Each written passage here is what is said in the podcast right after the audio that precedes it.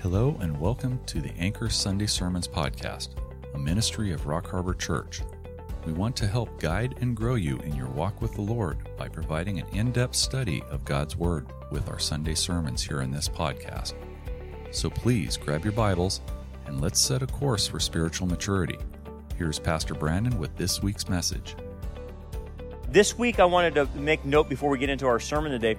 I wanted to make note for our healthcare workers and nurses. They're facing a deadline now, uh, especially in Memorial, Mercy, uh, anything Dignity Health, I think, anything that's controlled by the Catholics, um, that you have to be vaccinated or you're going to lose your job.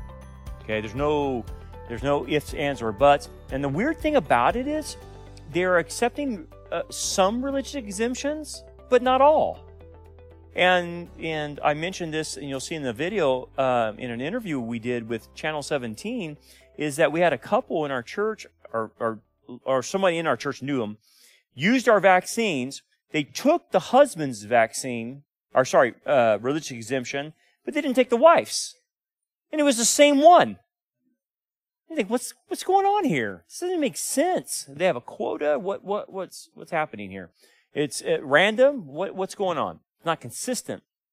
And uh, anyway, we did this interview with Channel 17, and Channel 17 just cut everything out. anything I had to say, anything the other pastor had to say, they just totally cut it out. They wouldn't want that on the news because we wanted to raise, raise awareness of what's, what these stupid hospitals are doing. Well, they cut that completely out. So, all right, well then fine. Then we'll post our own thing on YouTube and, and let everybody see what you cut out. But anyway, it's, it's, it's a rigged game. Um, anyway, pray for our nurses, pray for our healthcare workers and doctors. Um, uh, they have a tough thing to, that they're facing this month. And the next group that's coming is the teachers and the students, which I'm going to talk about uh, later on in the sermon. But if it's already affecting your work, um, I'm sure you're being hit by that. Hopefully, our religious exemptions will work, uh, and we'll see what happens. But it's it's a crazy time. This is an absolute war, guys. This is an absolute war that's happening right now, and so we can't ignore it. We can't pretend it's not happening. It's going to affect all of us. So we'll keep you uh, afloat on all those things that develop. Anyway, this segues into what we're going to study today. The last of the Ten Commandments uh, in Exodus 20, verse 17, is "You shall not covet." We're going to be looking at the, the, the law against coveting. And really the basis of, of coveting has to do with contentment. The issue is contentment. And so contentment is sacred. And if it gets perverted, then it turns into coveting. And that's what the commandment is, is, is uh, focusing in on.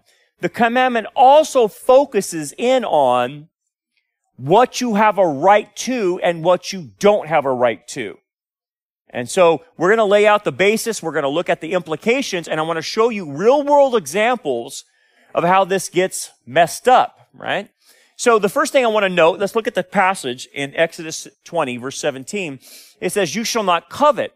Well, the, the, the Hebrew word is hamad, which means to pant after, like a dog panting after something. It's been running and the dog is panting. It's the idea that you're panting after something, right? So like a, a, thirsty dog is panting after water or something like that. It's, it's the Hebrew mindset is the person has an illicit desire that wants something so bad. And then it goes on to explain examples of what is off limits. You should not covet your neighbor's wife, nor his male servant, nor his female servant, nor his ox, nor his donkey, nor anything that is your neighbor's. Notice how God defines it in the sense that anything that belongs to someone else is off limits to you, is basically what it's stating. Now, the idea is this. You, you know, you, your neighbor could buy a brand new car and it could give you the desire, hey, I like that style of car. Uh, next time I get a car, I might get the same type of model. Okay. That's not coveting. That might be greed, but that's not coveting. Coveting is I want his car. Not just a car. I want their car. I want their money. I want their things, their boat, their house, their spouse, their kids, whatever it might be. It's wanting something that belongs to someone else. That's the essence of coveting. Okay. So let me, let me give you a real world example. The real world example is the government wants your money. Okay. So instead of just going into your house and holding you at gunpoint and taking your money, they do it through legalized stealing. And the way they legalize stealing is just to raise your taxes and, and get all kinds of regulations going that you have to pay now. And so eventually, here's what you're going to do in your insurance. If you won't get vaccinated, they're going to charge your insurance 50, 100 bucks, 200 bucks extra per month because you are unvaccinated. That's how they'll take money from you. And so they'll steal money from you by taking it through legalized stealing. Or just another way to take your money is to cause inflation, which they're doing right now. And if we go into a hyperinflated state, you're going to lose your money. How so? Your buying power goes down. That's what's happening to groceries right now. That's happening to food. Your, your food prices are going high. Why? They're doing that on purpose to destroy our economy. But that's a form of stealing because they covet what you and I have. What do they want? They want control, they want power, and they want money. It's real simple. And in order to do that, they'll just simply take from you and I. Because because the government doesn't produce anything. They don't make widgets. They don't do anything, right? They have to get the money from somewhere else in order to spend how they want to spend. Think about the nonsense of having 3.5 trillion spending bill on infrastructure, and there's all kinds of pork, uh, pork spending in that whole thing, right? It's not going to bridges and roads and stuff like that. It's crazy stuff. But what is the essence? Where are you going to get your money? Government. Because you don't make anything. Oh, we'll get it from the American people. We'll steal it from them and take it. That's called coveting. But coveting eventually spills out into the street and it actually becomes physical. Now, the basis of all the commands, as far as the horizontal commands, you should not commit adultery. You should not lie. You should not steal. You should not murder. Okay? The basis of where all those start starts with coveting. Right? So, committing adultery is I'm coveting someone's spouse. Uh, thou shalt not steal starts with I want what they have.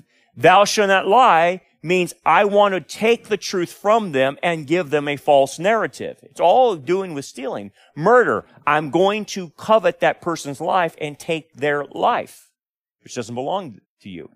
That's, that's the basis. Now, when the Jews saw this, they should, and I'm sure they did uh, early on, saw that, okay, the command is a thought command and it's a heart command and it's the basis of all the horizontal commands, which meant that this was internal. This was an internal command. By the time they get to, to Jesus' day, the Pharisees had completely taken this away and said that the law is just external. So the idea of the 10th commandment undergirding the other commandments was completely gone. And that's why the Pharisees said they thought they were righteous because they did the outwardly, but Jesus came in and says, no, the problem with you is internal, is that you covet these things. They were practicing serial monogamy. They were divorcing, divorcing, divorcing as an example, serially, because they wanted other people's wives and the other, other people's things. And so they would commit uh, divorce to do this and then divorce here and do that. And they had a loophole they were using, but nothing internally. They ignored the internal idea of coveting. Anyway, there's some implications we need to look at. And first implication is this. Coveting is desiring something that belongs exclusively to someone else. Simple. Okay? Two, the command does not forbid desiring something that is proper. It's not forbidding you wanting stuff. Okay? It's forbidding something else that someone owns. So you can want things. There's proper things you should want. You should want to become like Christ. You should want to become more godly. You should want to grow. You should want to mature. You should, you should want Jesus, right? Those are right, right proper things. If you're single, it, it's proper to have a desire to be married and have kids and have a family oh, and have a good job. That's all proper desires. It's when you cross the line and want someone else's stuff is when you get into problems. A person has a right to personal possessions, inalienable rights, liberty, personal relationships, i.e. a spouse or children. And so the idea is it's a thought, the thought, it's the thought in the heart that I want someone else's stuff. That's forbidden. It's a thought sin. It's a heart sin. Now, let me give you an example of a real world coveting that's going on right now around the world. And Canada has flipped their, their wigs, man. They're, they're crazy, man. Um, and anyway, they've been after this pastor, Artur Pawlowski. He's a Polish pastor that's been under communism and went to Canada, has his church there.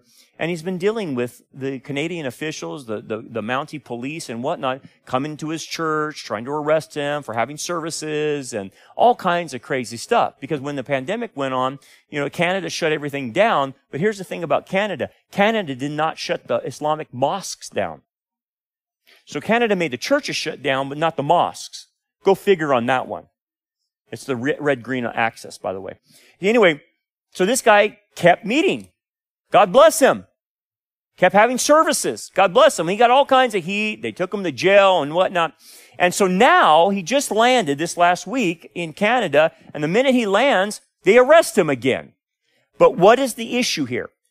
They covet his freedom. They covet his right. They covet his religious right and they want to take it away so they can have more power. So that's at the basis of this. So watch this. This is crazy. This is a pastor who simply is getting arrested for having his church open. Nuts.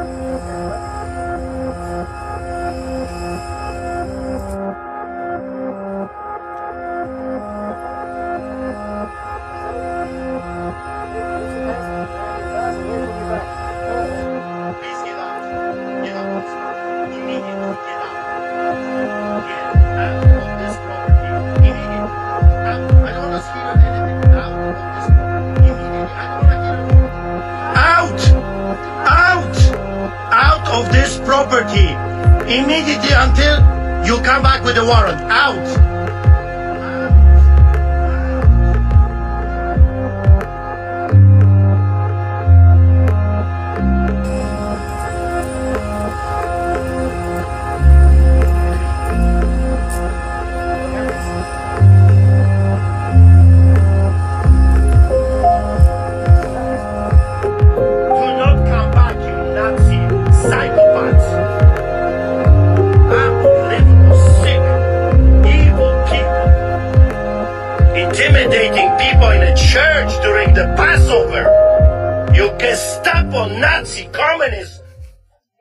Amen. He's right. They are Gestapo Nazi communists because that's what they're doing in Canada. But at the end, what is it? The Canadian government wants his rights, his religious freedom. And so it's not just even dealing with material possessions. It becomes down, it comes down to even taking away inalienable rights from human beings, which God affords those rights to. And so they, they are, are, are arresting him and taking away his religious freedom. So that's, that's an example of this. And that's what they're doing, uh, in Canada. But here's the deal. It's going to come to America. They're going to start this again. And they're going to start telling us you, you can't be, if you're not vaccinated, you can't come to church and these churches can't have more than, you know, 25 people in the service. It's going to be crazy stuff like that. And this is where, what the future looks like for America. Because nothing's stopping it, by the way. Anyway, when you look at the implications, another implication for society is that when a, a culture promotes covetousness, it destroys the, the culture, it destroys the society, it shapes the society.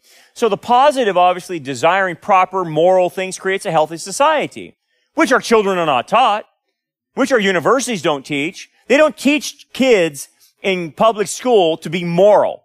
They teach them to be immoral. So as you saw on the prophecy update, they're teaching kids now to, uh, to role play being gay and uh, transgender. You see what they're doing? They're shaping our kids to be evil, to, to want things that are off limits. For instance, it is off limits for a female to want to be a male. It is off limits for a male to want to be a female. It's off limits. You know why? Because you're wanting something that's illicit, that God made you this way, and you need to accept how He made you. But that's not happening because they're being told in the schools, no, you, you can be a girl, you can be a boy, whatever you feel like today. That's disastrous for society. So that leads into desiring bad or improper things destroys your culture, destroys your society. So now we have kids that are coveting immoral things. And it messes them up emotionally, mentally, physically, and spiritually. Now, here's another example of this, of what happens to your society when you teach covetousness that you can have what you want, unrestrained, no rules, and, and wanting illicit things. What ends up happening is you get a society like what's happened in Australia. They have completely devolved. They, they have went back to being a penal, penal colony, which, went, which is how Australia was founded. They're back in it, by the way. A dog returns to its vomit. Because you know why? Australian, Australians kicked God out of their government and their society long, long time ago. And now it's been taken over by the ungodly, the atheists, the, uh, the Babylonians. Well, anyway, here's what happens. You teach a society to be immoral and to covet things that don't belong to you, like rights. Eventually, you end up with a police state. Eventually, you end up like Nazi Germany. Right? So here's what I want. I, uh, uh, a couple out of Australia sent me an email that correspond with me every once in a while. And they say, Brandon, you've got to see this. This is what's going on in our country. Please, please pray for us. This is crazy. We cannot believe our country has devolved into this. Now you can find the same video on YouTube. So they pointed me to the YouTube. So it's on there. It hasn't been taken down. But brace yourself about what you're going to see. You're going to see a society want to take away people's rights. And what are we talking about? They want them to not peacefully protest against the vaccine mandate. They want them to socially distance and they want them to wear masks. So all the footage is about this. They're not, we're not talking about druggies, murderers, gang members, nothing. This has to do with people not wearing masks, not being vaccinated, and not social distancing. Watch the brutality. They're completely out of control. That's Nazism. That's Gestapo. That's brown shirts. That's SS troops in Australia.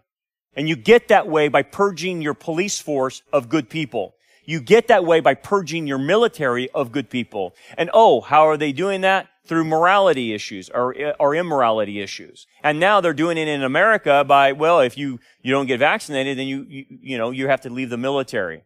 They're doing it here. Do not think for a moment that this may come to America.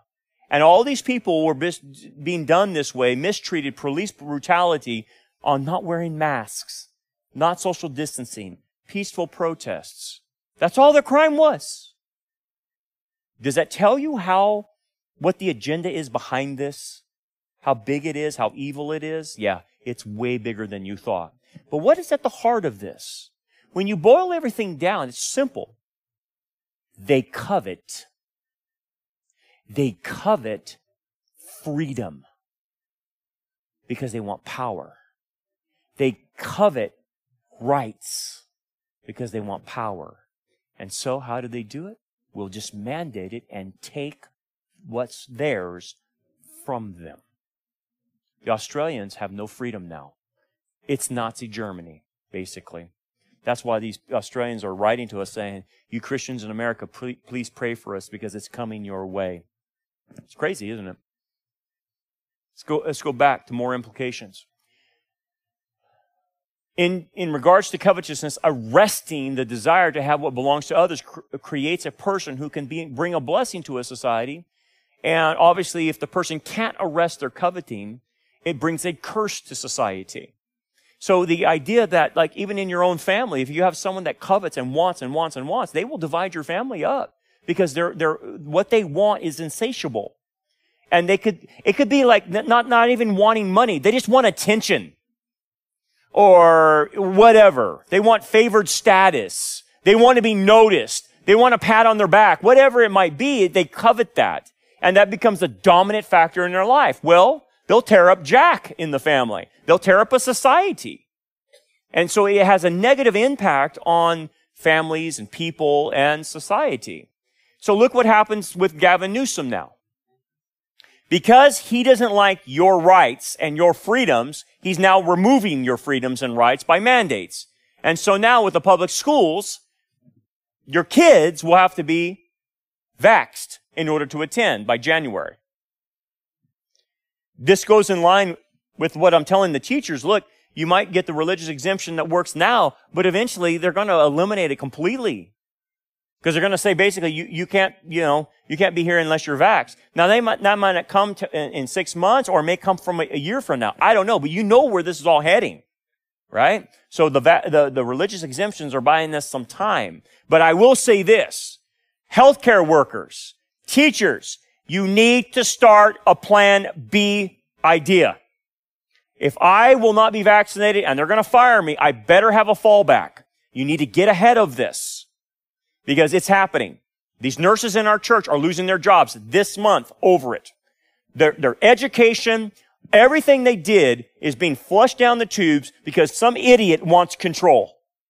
Some pencil neck in Sacramento wants their rights taken away from them.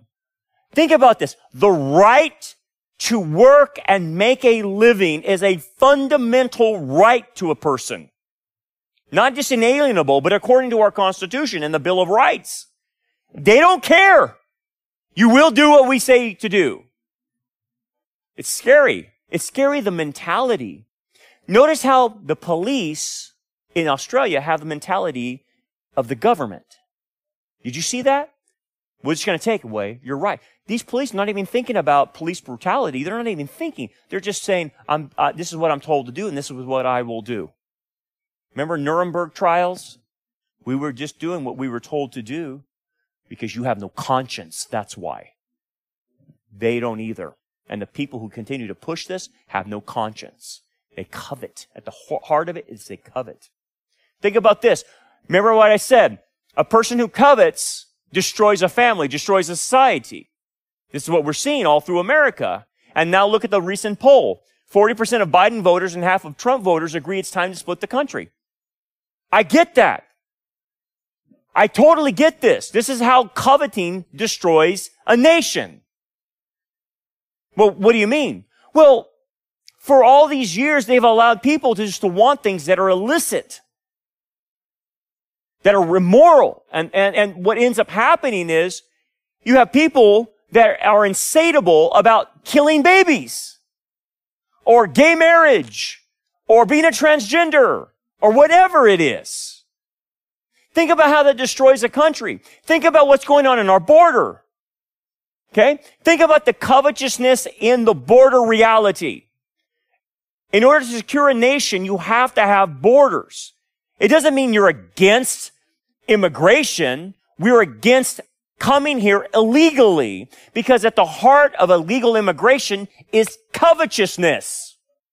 They want what we have. And that's fine if you do it legally.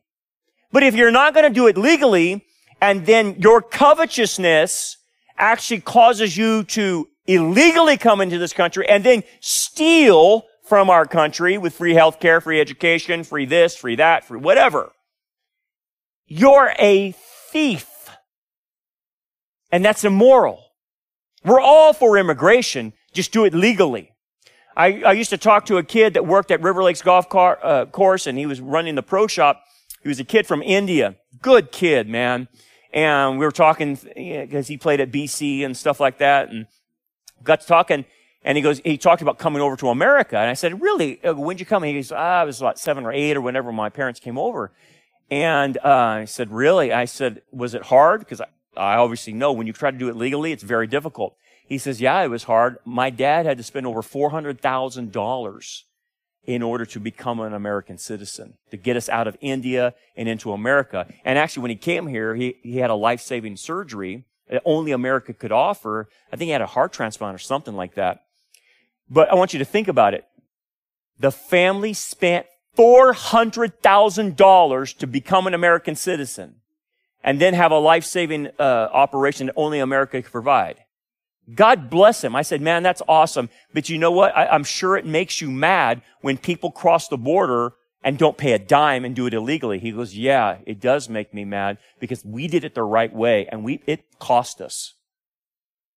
And when you, when you compare that that's the kind of people you want that, that, that play by the rules.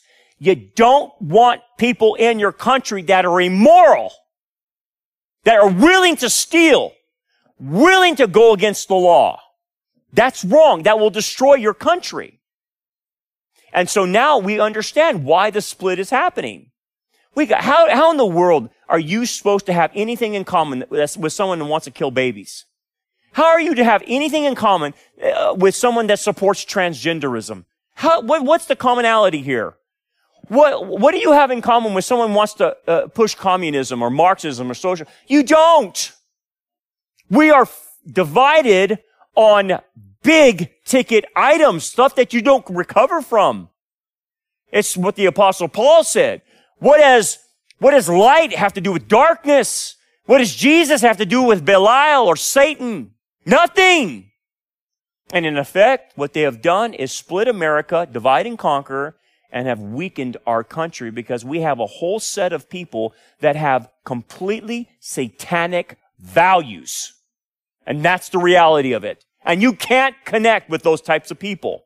I'm not saying not reaching for evangelism. I'm just saying they hate our country. We have people that absolutely hate our country. That's what coveting does. Other implications. The command contains no penalty because it's a, a, a sin of the heart. It's a thought sin. And only God knows the extent of it in the person. But what'll happen is, why God wants us arrested is because eventually it spills out into the real world. It comes out physically and the person doing things and going after things that they shouldn't be going after. And they go into stealing and stealing other people's mates and, and whatnot. So it eventually spills out. So God wants this arrested at the heart level. Seven, the covetousness distorts our thinking. So this is what happens. When someone wants something that doesn't belong to them, and they say, I'm going after that, I want that, it actually starts a distortion in their thinking. They actually slip out of reality, right? And here's what happens. The first thing is they will distort reality in defining what their needs are. And what happens is it's a, it, it's a, it's a mental gymnastic thing that Satan plays on them is they turn wants into needs. And the idea is, man, if I could get that, I would be happy. Okay? So this is the problem with social media. Instagram, Facebook, all these things that people see on there, they, it, actually creates covetousness in the person because they see, oh, this is a perfect life here. Oh, this is a perfect couple. Look at the exotic vacation they took. Man, they're having fun and I'm bored and I'm tired and I don't have any money, but look at them. Actually, it, the social media was, was, was meant to cause that in people. And so what ends up happening? You see all the things you don't have, and that causes depression. A low level of depression sets in on the person and they become angry and bitter. And that's what's happening a lot with our teenagers and young adults is they see all these fabulous things on Instagram or whatever, and they're like, I'm not living that life. And so they end up surrendering to it, giving into depression, giving into hopelessness. It is satanic, man. So they end up saying, well, I need that. And so now a want turns into a need. Distortion starts happening. Second thing that happens in the head. They figure out, well, how, if I need that, how am I going to fulfill that need? How am I going to go after this? How am I going to do this? Well, again, because if it's, if it's illicit, they're going to have to go after it illicitly. They're going to have to either steal, rob, murder, whatever, to get it because it's not, it's an illicit thing. It's not something that's allowable. And so all of a sudden they start planning how they do this. This is what we call the pandemic and all this other stuff. Yeah, they've been planning this stuff for a long time. And then they go into the situation of distorting the thinking of who is going to provide my need.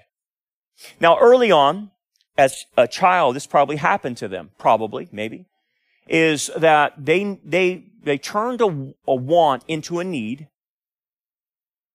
or they combined wants and needs, so it was very cloudy for them. And then they thought, well, God will provide my need. And then, then God didn't deliver because God's not going to deliver on wants. He only delivers on needs. And so they think that God didn't deliver to them at that time. And so now they have a distortion about God all of a sudden. They're not thinking straight about God. And then Satan plays in that, that mindset and say, see, how come God didn't provide for you? He provided for all these other people out here. He's not providing for you, even though it's a want instead of a need. And, and he's saying, look, man, you're not going to be able to go after God anymore. He, he, he really doesn't care about you. He's not providing what you need. You are going to have to go out and get it yourself. Oh. So then the person gets turned off to God, and then all of a sudden they are the ones who provide for their own needs. And they start manipulating the situation, taking control, working through the ladder of success, and playing the manipulated game in their job, in their work. I mean, you think about it. Think about the people you work with. You can probably figure out the manipulators, can't you? You can see them, right? They play games. They stab people in the back. They're always uh, kissing up to the boss, whatever it might be. But what are they doing? They're trying to climb the ladder of success because they think they have to provide for their own needs. And their own needs will be, I need to make more money. I need to make more money. I need to make more money. And so they will manipulate the whole situation to get to the top. Or I need more power. I need more power. I need more say so. I need more say. I don't like people telling me what to do. Okay, I'll work my way through manipulation to, cause I covet power. And that's, that's the distortion that starts happening. And then once it's unbridled, it's insatiable. It, you, the person can't stop.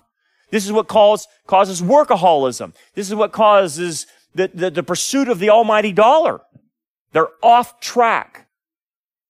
Anyway, so what it ends up turning into is idolatry, flat out idolatry. And because all the person's life is geared towards this one thing, it's all they think about, about money, about things, whatever, and it becomes their God, an idol. And it is unsatiable and it's difficult to control at that point in time. Now, when it gets to that level where it's unsatiable, it's kind of like when Rockefeller was asked, you know, how much money you, you need. Um, you have millions and millions of dollars. What do you need anymore? And he says, no, I need another million. Because the millions wasn't enough. He needed one more million and on. It's insatiable. So what happens is the person becomes animal-like. Yeah, they become animal-like.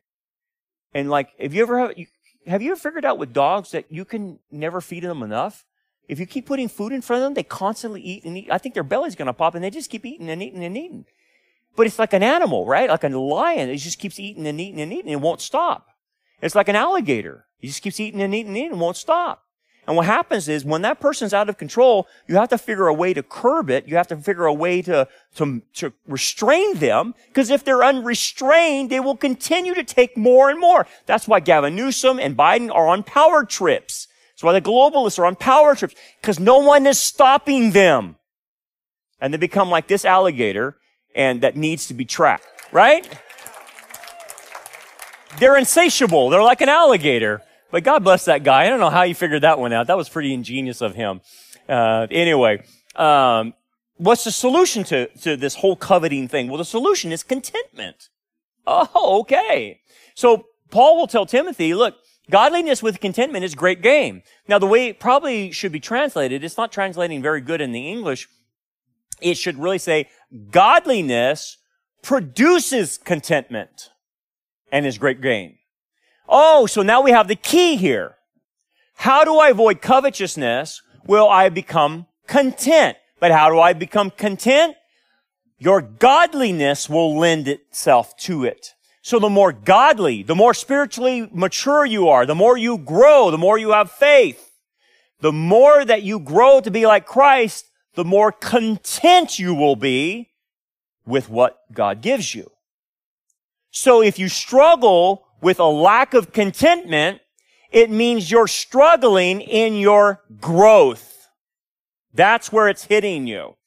And then he, he quotes from Job chapter 1, and he says this, for we brought nothing into the world, and it is certain we can carry nothing out of it. Well, that comes to Job 1. You probably know the famous passage, naked I came into this world, and naked I shall return. The Lord gives, the Lord takes away. Blessed be the name of the Lord. It's a famous passage. But what was Job saying? What was Paul saying? He says, look, man, the second thing you need to figure out, you ain't taking it with you, man. You're not taking any of the junk that you pile up in your garage with you. So you can keep a bunch of stuff in your house, the knickknacks, all that stuff, but at the end of the day, when you get called home in the rapture or in death, you're leaving it behind. I've said this always. I, I've never seen a hearse with a U-Haul attached to it on the way. Until I saw this picture. And so finally, I have seen it. I have seen it, and someone tried to take their stuff with them to the funeral home. Uh, I don't, it didn't get past being buried with them, but that was about it, you know? Crazy, isn't it? But you're not taking it with you. So if you're not taking it with you, what are you doing? Keep storing it up. Why do you keep building up this, this collection, whatever it might be? Why are we doing that? Look what the Lord said. Do not lay up for yourselves treasure on earth, where moth and rust destroy and where thieves break in and steal. But lay up for yourselves treasure in heaven, where moth, neither moth nor rust destroys, and where thieves do not break in and steal. Now, everyone has heard that passage, but notice the last part. This is the key to the passage. This is where the principle's at. For where your treasure is, there your heart will be also. Oh. So if I'm saying, okay, I, I don't want to store treasure on earth, Brandon. I want to store treasure in heaven. Okay. Well, guess what? You better put your heart where your treasure is. If you want to control where you, where you spend your life, spend your money, all these things, you got to find out where your heart is. Because you will find that your heart will be what you value. Your heart will be there. And if you value heavenly treasure, then that's where you will store your treasure. So it all comes down to your heart. Where is your heart? If it's caught up in this world, then you'll build treasure here. So that's what the Lord was trying to say. And then so the principle is pursuing spiritual treasure keeps us covet, come from coveting and pursuing the things of the world. Okay. It's easy enough, but not really because here's what has to, ha- has to happen in order to change your heart from loving this world to loving the things of God, you must value spiritual treasure. Because if you don't value the things of heaven and don't value the rewards that we get, then you won't live that way. So let me give you an example. The Bible says that one of the rewards that he will give you is that you will eat from the tree of life in the, in the New Jerusalem. So the tree of life that was in the Garden of Eden with Adam and Eve has now made its way into the New Jerusalem. It's there right now. And then the reward is if you uh, are faithful and obedient to him, you will get to partake of that tree. So not all believers get access to the tree. Only rewarded believers get access to the tree of life. And you can eat the fruit. It has a fruit that comes from it once a month. Because there's this time element in heaven and you can partake of it. What does it do? Well, the Greek word is therapy, uh, and has a, a, a ministering effect to your, your life there. It actually enhances your abundant life while you're in heaven. Now, what all that means, I'm not sure. I'm not sure. And it's not intended for God to give a detail to you. Here's what God is saying. When you're over here on this side in the New Jerusalem, these kinds of things are important. I'm telling you what they are, but I'm not explaining what they are. Like, for instance, you'll be a pillar of God in his temple. You will shine. You think, well, the currency in earth, shining has nothing to do with it. But over there, the, sh- the greater you shine, the more authority and the more reward you have in that life. So it's important over there. But you still like, ah, man, I just, I'm not getting the shining thing. I'm not getting eating from the tree of life. I'm not getting being a pillar of God and all these other rewards, Brandon, just don't make sense. Good. They're not supposed to make sense. They're intentionally hidden from you. Because number one, in this space-time continuum, it doesn't make sense to us. Over there, it does. But so, so how am I supposed to love something and want something that I don't understand? Ah, good question. God says, I'm going to tell you this, but it's going to be vague. And I'm telling you, it's important. And I need you to trust me. That's why I don't tell you. Because if I told you all, number one, you probably wouldn't understand, but number two, it would eliminate your faith. So I'm going to tell you something. And so you trust me on that this is important. And then I will tell you how to get the reward. And the reward will be overcoming a particular thing. It will be obviously a life of obedience, a life of trust, a life of faithfulness, a, a life that's conducive to getting rewards, right? That's all I'm asking you, he says. I'm not asking you to understand this. I'm asking you to do what it takes to get it. Because when you're there, it's important.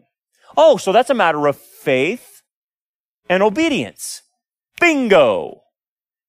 You have to trust me on what I say is valuable. Don't believe your eyes here in the world. Believe what I say. Oh, gotcha. That's a hard one. Now, if anyone asks you, well, Brandon, what does it mean to be content? What, what is the baseline that I need to have uh, to, be, to, to be content with my life? Is it just having a house? It's a car? What is it? Oh, well, Paul baselined it for us all. And having food and clothing, with these we shall be content. What?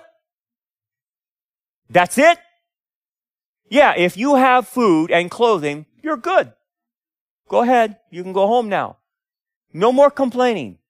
So when any guys, any of us complain about not having this or having that, Paul comes back to us and smacks us right in the face and says, do you have food and do you have clothing? Yeah. Okay, then case closed.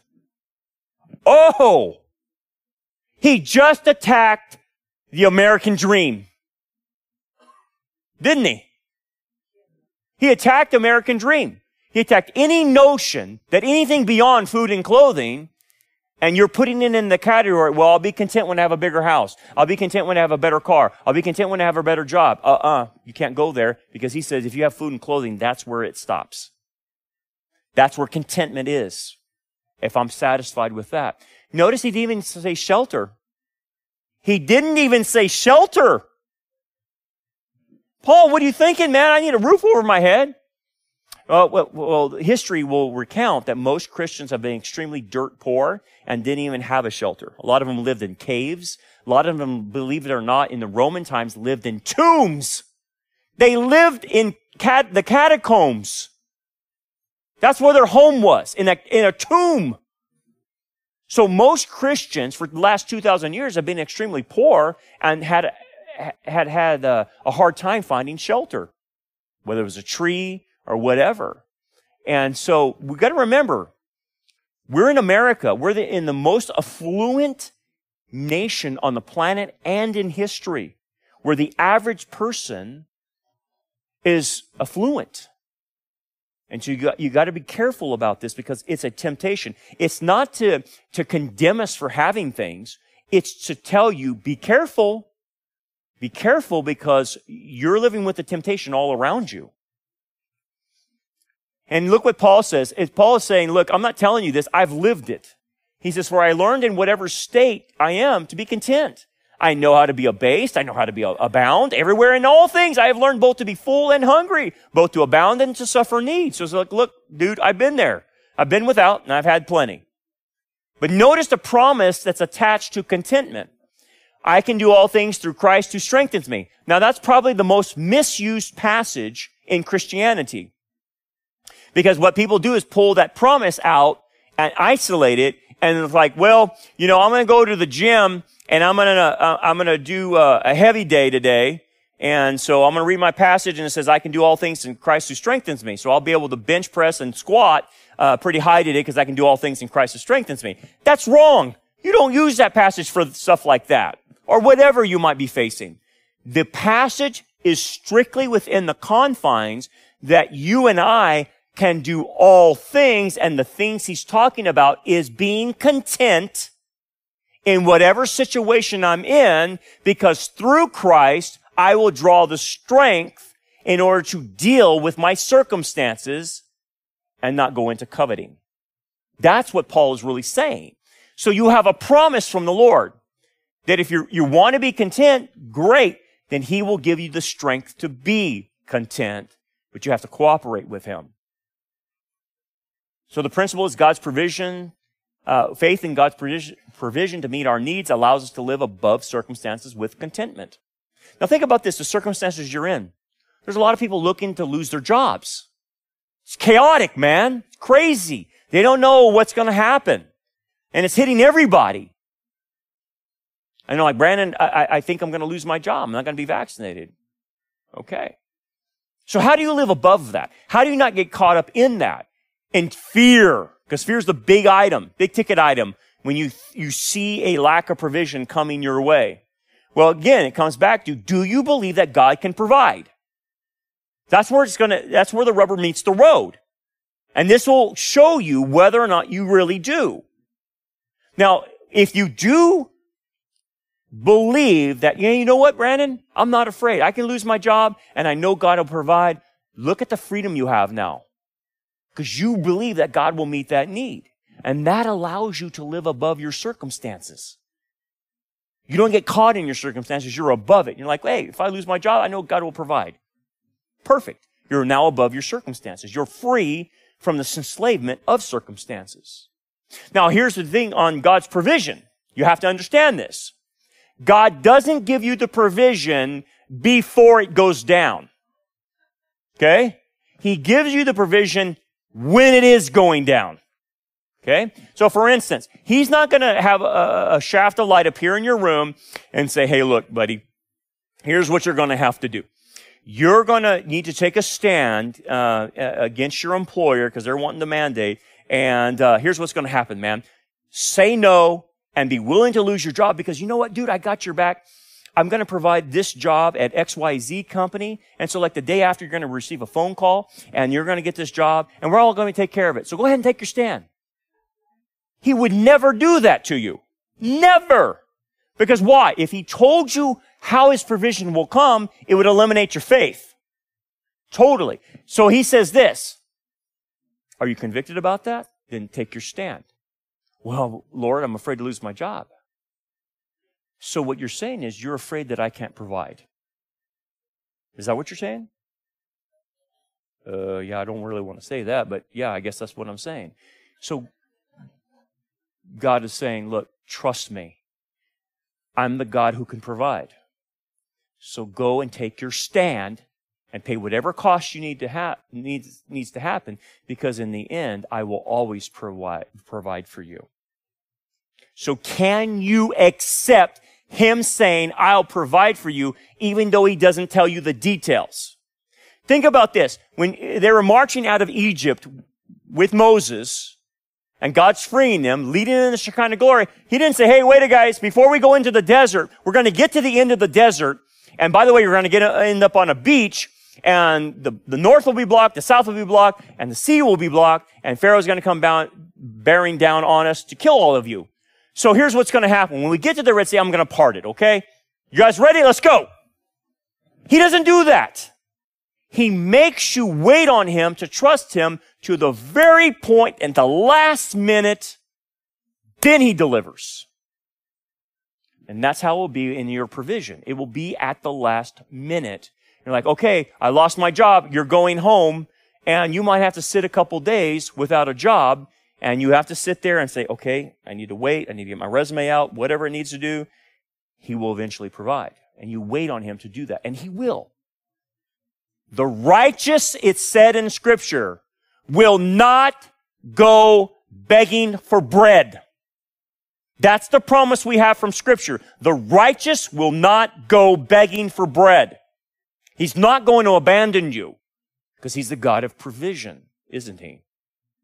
You don't have to worry about it. First Timothy continues, says this, but those who desire to be rich fall into temptation and a snare and into many foolish and harmful lusts, which drown men in destruction and perdition. Do you know anybody who got rich and ha- actually became a better person? I don't. I don't know anybody who got rich and now they're a better person. We went to high school with people. Maybe you did too. I saw them grow up. Some of them became wealthy. Some of them didn't. The wealthy people are miserable. They're absolutely miserable. The wealth has become a curse to them because of the temptation, the snare, the foolishness, the harmful lust, the destruction. All that stuff happened to them and they're destroyed. And what does Paul say?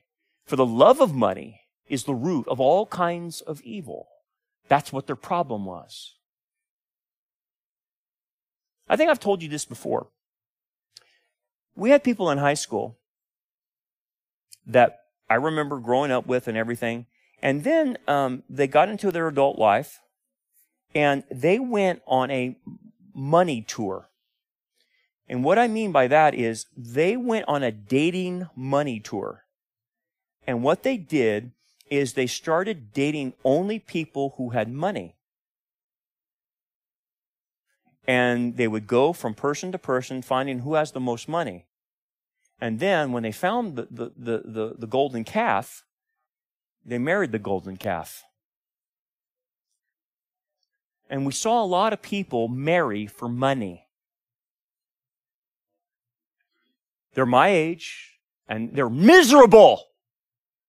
I know they put on Instagram how wonderful their life is, but they're miserable. They absolutely are. Their relationships stink, but they try to gloss it over with the money.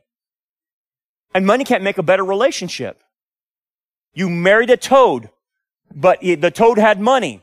There you go. You happy with the toad? Because that's what you got. Well, I'll make myself happy with the money. I guess so. Good luck with that. Because they fall into all kinds of roots of, uh, uh of, of evil after. They don't get better. They get worse. Look at these guys. Wealthiest guys on the planet want to control the planet. And they're the worst despicable men on the planet. They're evil. They want control. They want not just another million, they want another billion from all of us. They want to control us. They want power. These are evil people, but look what the money did to them. It destroyed them, right? Everybody can attest to this. These are the richest guys on the planet in history. And then lo- notice what he says about this, for which some have strayed from the faith in their greediness and their, and pierced themselves through which, uh, with many sorrows. Guess who he's talking about? Believers. He's talking about believers. Some have strayed from the faith.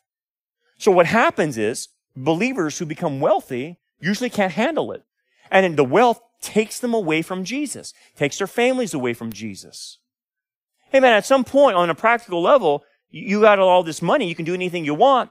And so they're taking a vacation every weekend for 52 weeks. Are you ever in church? Well, we go to church on Christmas and Easter. But we're usually out of town, Brandon, because, you know, we live stressful lives and we got to get out of town every once in a while. Uh, 52 weeks is getting out of town? 52 weeks? Because affluence allows you to do that. Allows you to go different places, doesn't it? So let me ask you, that money that they have, is it a blessing or a curse? A curse. So they stray from the faith. People with money that, that, that always have to be doing something because they have this money, they never serve, they never attend church, and they claim to be believers. How so? Well, Paul's just said it. The money has made them stray from the faith. Because of what? Greed. They're greedy, worldly Christians. That's the problem. Hmm. One guy did it to Paul.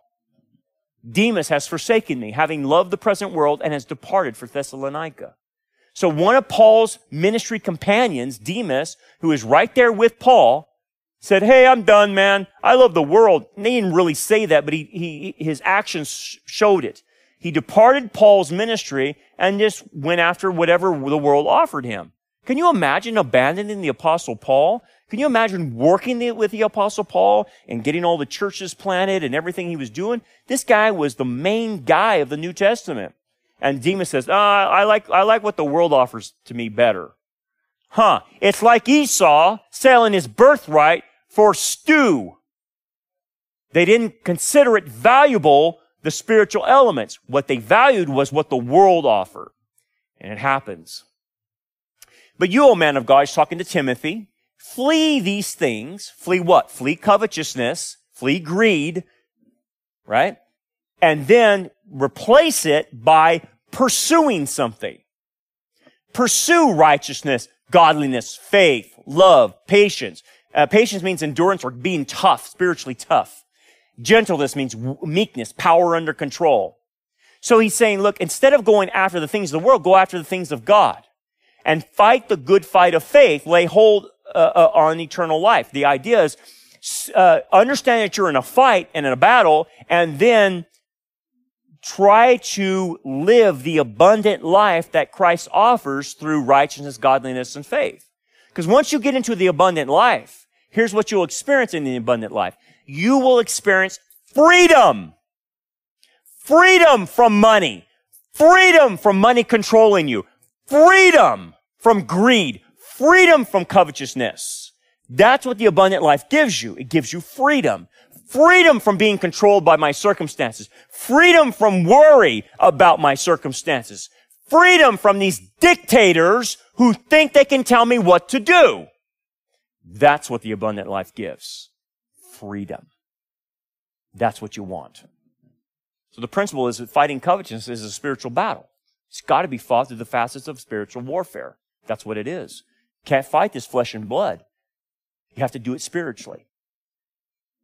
Bottom line, this Brandon, you need to grow. We need to become more like Christ. We all do.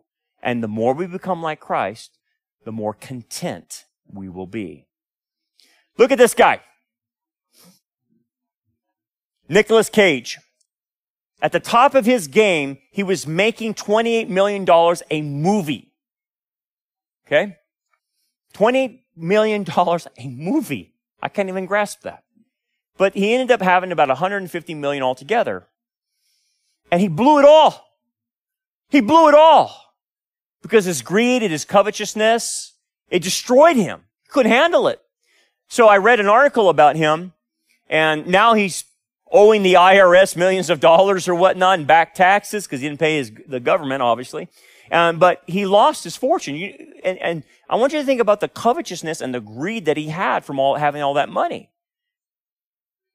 He bought an island in the Bahamas, number one. Then he buys two castles. Then he bought 15 residencies, opulent residencies. One he bought in New Orleans, which is like the most haunted mansion in New Orleans or whatever. Uh, has all kinds of demons through it. He bought that. Wanted to set shop up in that.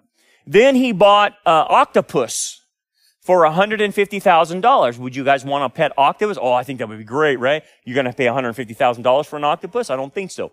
Um, then he bought a dinosaur head that was stolen out of Mongolia. And he bought it like for $450,000 or something like that. Well, then Mongolia knew, found out he had it, so he had to return it and lost all his money. But he bought exotic cars. He bought all these crazy, crazy things and blew through $150 million. So now his acting career, he still acts, but he's acting to pay back the IRS. He's got nothing. Nothing. He's like a lottery winner after three years. Nothing. They have nothing to show for it. And uh, oh, by the way, remember what Paul said that when you practice covetousness and greed, it causes all kinds of problems with you interpersonally? Yeah, He's been through five wives. Five of them. Can't keep one of them. You'd think the money would keep them attached to him, but he's so crazy, no one wants to live with him. He's this eccentric idiot. He got busted because they thought he was a homeless guy in a restaurant because he was dressing like a homeless. And he got busted and thrown out of a, some type of cafe or whatever in LA, I think, because he has degenerated into looking like a bum. He doesn't look like this anymore. It's weird. But again, it points to what it does. I'll leave you with this. The last words of the, uh, the Messiah said this. And he said to them, Take heed and beware of covetousness, for one's life does not consist in the abundance of the things he possesses. Thanks for joining us for another episode of the Anchor Sunday Sermons. We hope that this message is a blessing to you and helps grow you towards a more mature understanding of God's Word. Rock Harbor Church has recently started a second podcast called The Anchor Bible Study. It's filled with past and continuing Bible studies preached during our Wednesday evening services. If you enjoyed this message and would like to hear it, please check the description of this episode or search your favorite podcast streaming services for the Anchor Bible Study. Support for both of our podcasts comes from your generous gifts and donations. For more information about our ministry, we invite you to check out our website, rockharborchurch.net. Until next time, remember, keep looking up, for our redemption draws near.